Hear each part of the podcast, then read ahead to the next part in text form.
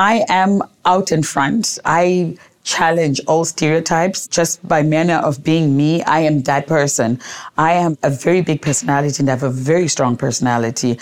And yes, I live in a very patriarchal society, but I think you need to fight for what you want and who you are. You know, there's a popular saying these days that, oh, you know, if you can't join the table, make your own table. I literally have made my own table. My name is Chiedza Makwara.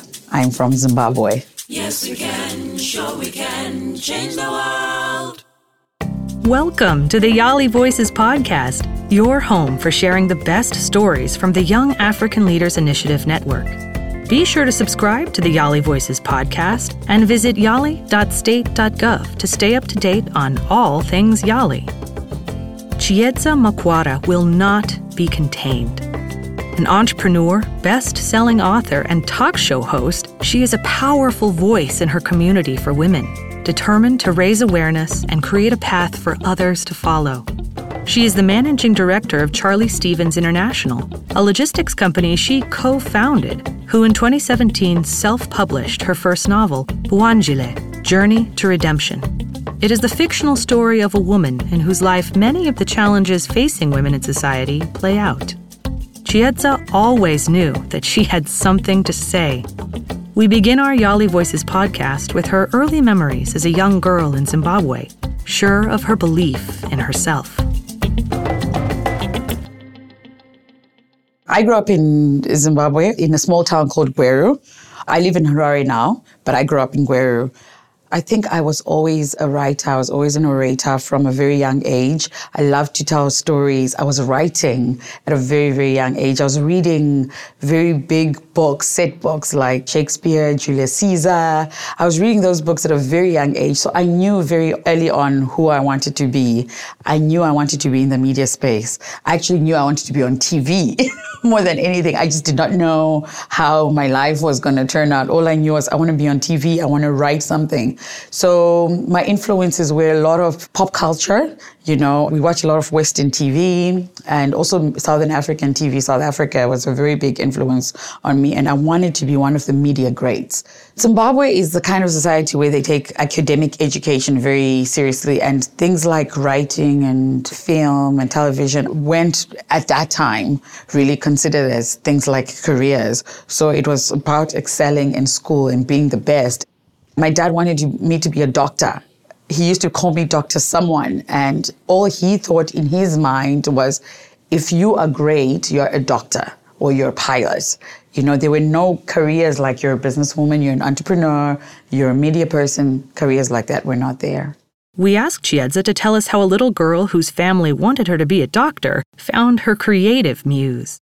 Later, she tells us about her work as an entrepreneur in a male dominated business you know, she she had to fight through it um, and make sure that her authentic self came out through going for what she wants. You know, reading, like I said, was a very very big part of you know creating that imaginative world for myself. So I created a very, very imaginative world for myself where I would write about a dog eating a chicken. I remember that was very popular. Something that I wrote in high school. I started writing series of books. And one of my teachers said to me, you're going to do amazing things with this writing thing. And he really believed in me. And he'd give me like papers to make book covers because he said, you are going to, that never went anywhere, by the way.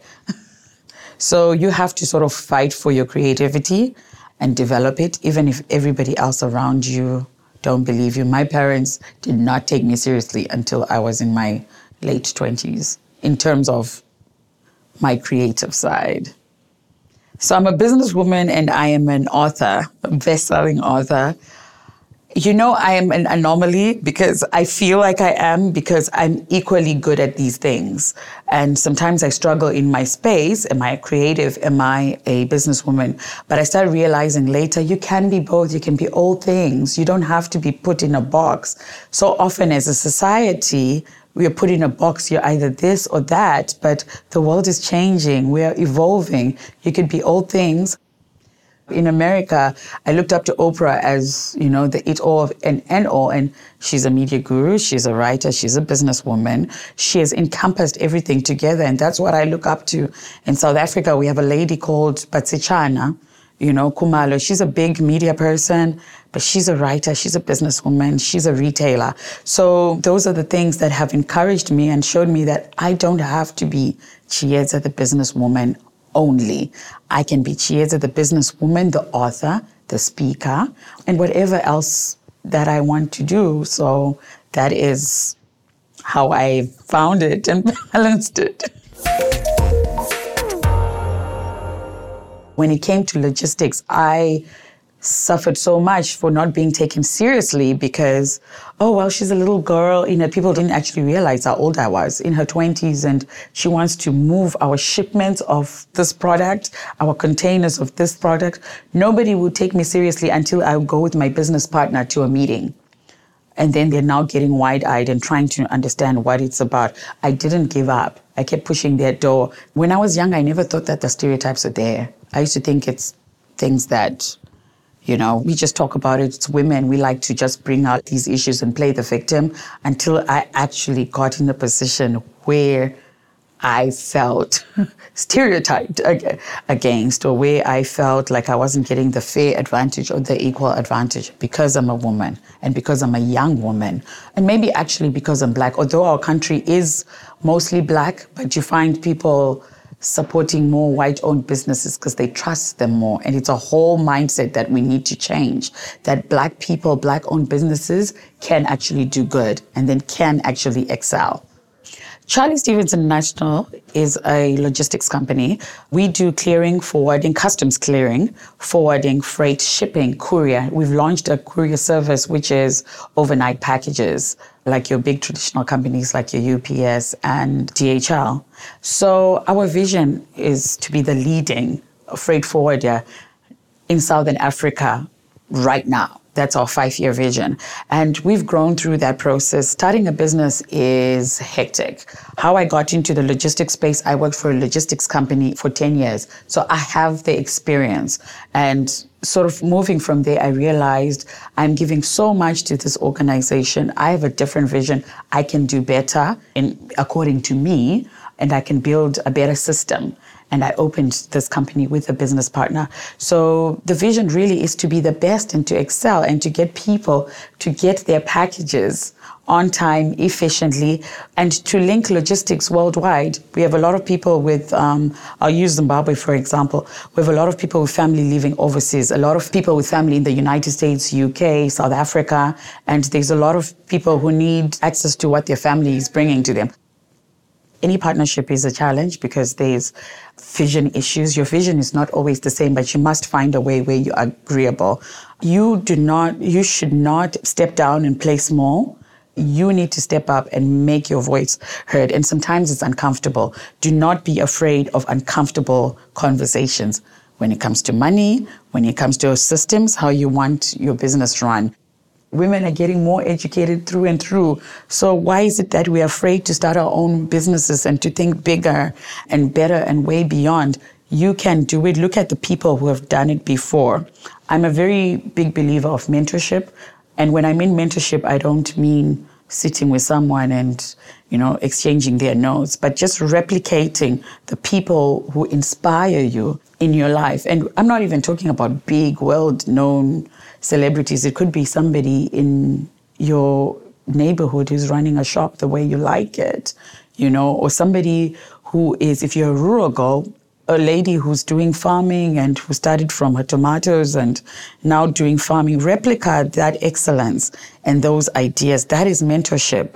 And it will show you that you can do it. Personally, like I said, I have women internationally I look up to who I've never met who don't know me at all they're my mentors and women that I know who've done very well in businesses in my country who are my mentors and friends that I have, you know, and I kind of take this and I kind of take this um, system advice or whatever from this person. So that is my advice to the women. Some of the lessons that I've learned when starting your own business, the first thing I would say, make sure your contract is airtight and their contracts. If you're starting a business, especially with other people, make sure that everything is cut and dry in terms of your contracts, the fine line, and how everything is going to work out. Because what happens is, as you grow and you start making money, people start claiming this and that. And I had to go through that, you know, and a lot of relationships were lost. And I will take my accountability for my part because I wasn't thorough. So my advice is be thorough when opening your business. Research is important. That's the second thing. Know which industry you're going to, know who your competitors are. We think that we have a great idea, we can start our business, but you don't live in a bubble. That competitor really should be your friend because you really should know why they where they are, what competitive advantage they have against you. It's a game. So that's important. I think those two things for me are very important. And faith in yourself. You know, people are going to tell you you can't, it's too big. Wow, who do you think you are? Believe in yourself, believe in the vision. It might seem unattainable, but believe in yourself, believe in your vision. And the last thing is if you're building something that is a really, really big and really, really grand, I'm not talking about a business that is a small business, okay? I'm talking about a vision business. And I believe my company is a vision company. You might not make money for a while but stay true to the vision. The money will come. Money is not everything, especially at the beginning. You know, build a good name, build a good brand, build your systems. When you start breaking even, you will be happy. You know, after years, for me, it happened after three years, you know, you will get there. It's not about money at the beginning, it's about building the vision and the brand. Where did I get my startup? I'm a big believer in saving money. And that is one of the things that I teach the ladies that I mentor and the young women who come up to me. So as you're working, because sometimes you don't just start a business, you know, you need to save the money. I've heard people saying, I have one million, my business is worth one million. Who's going to give you one million dollars? Who's going to give you a hundred thousand? Let's be honest, you know, start with what you have, do what you can, and make it happen.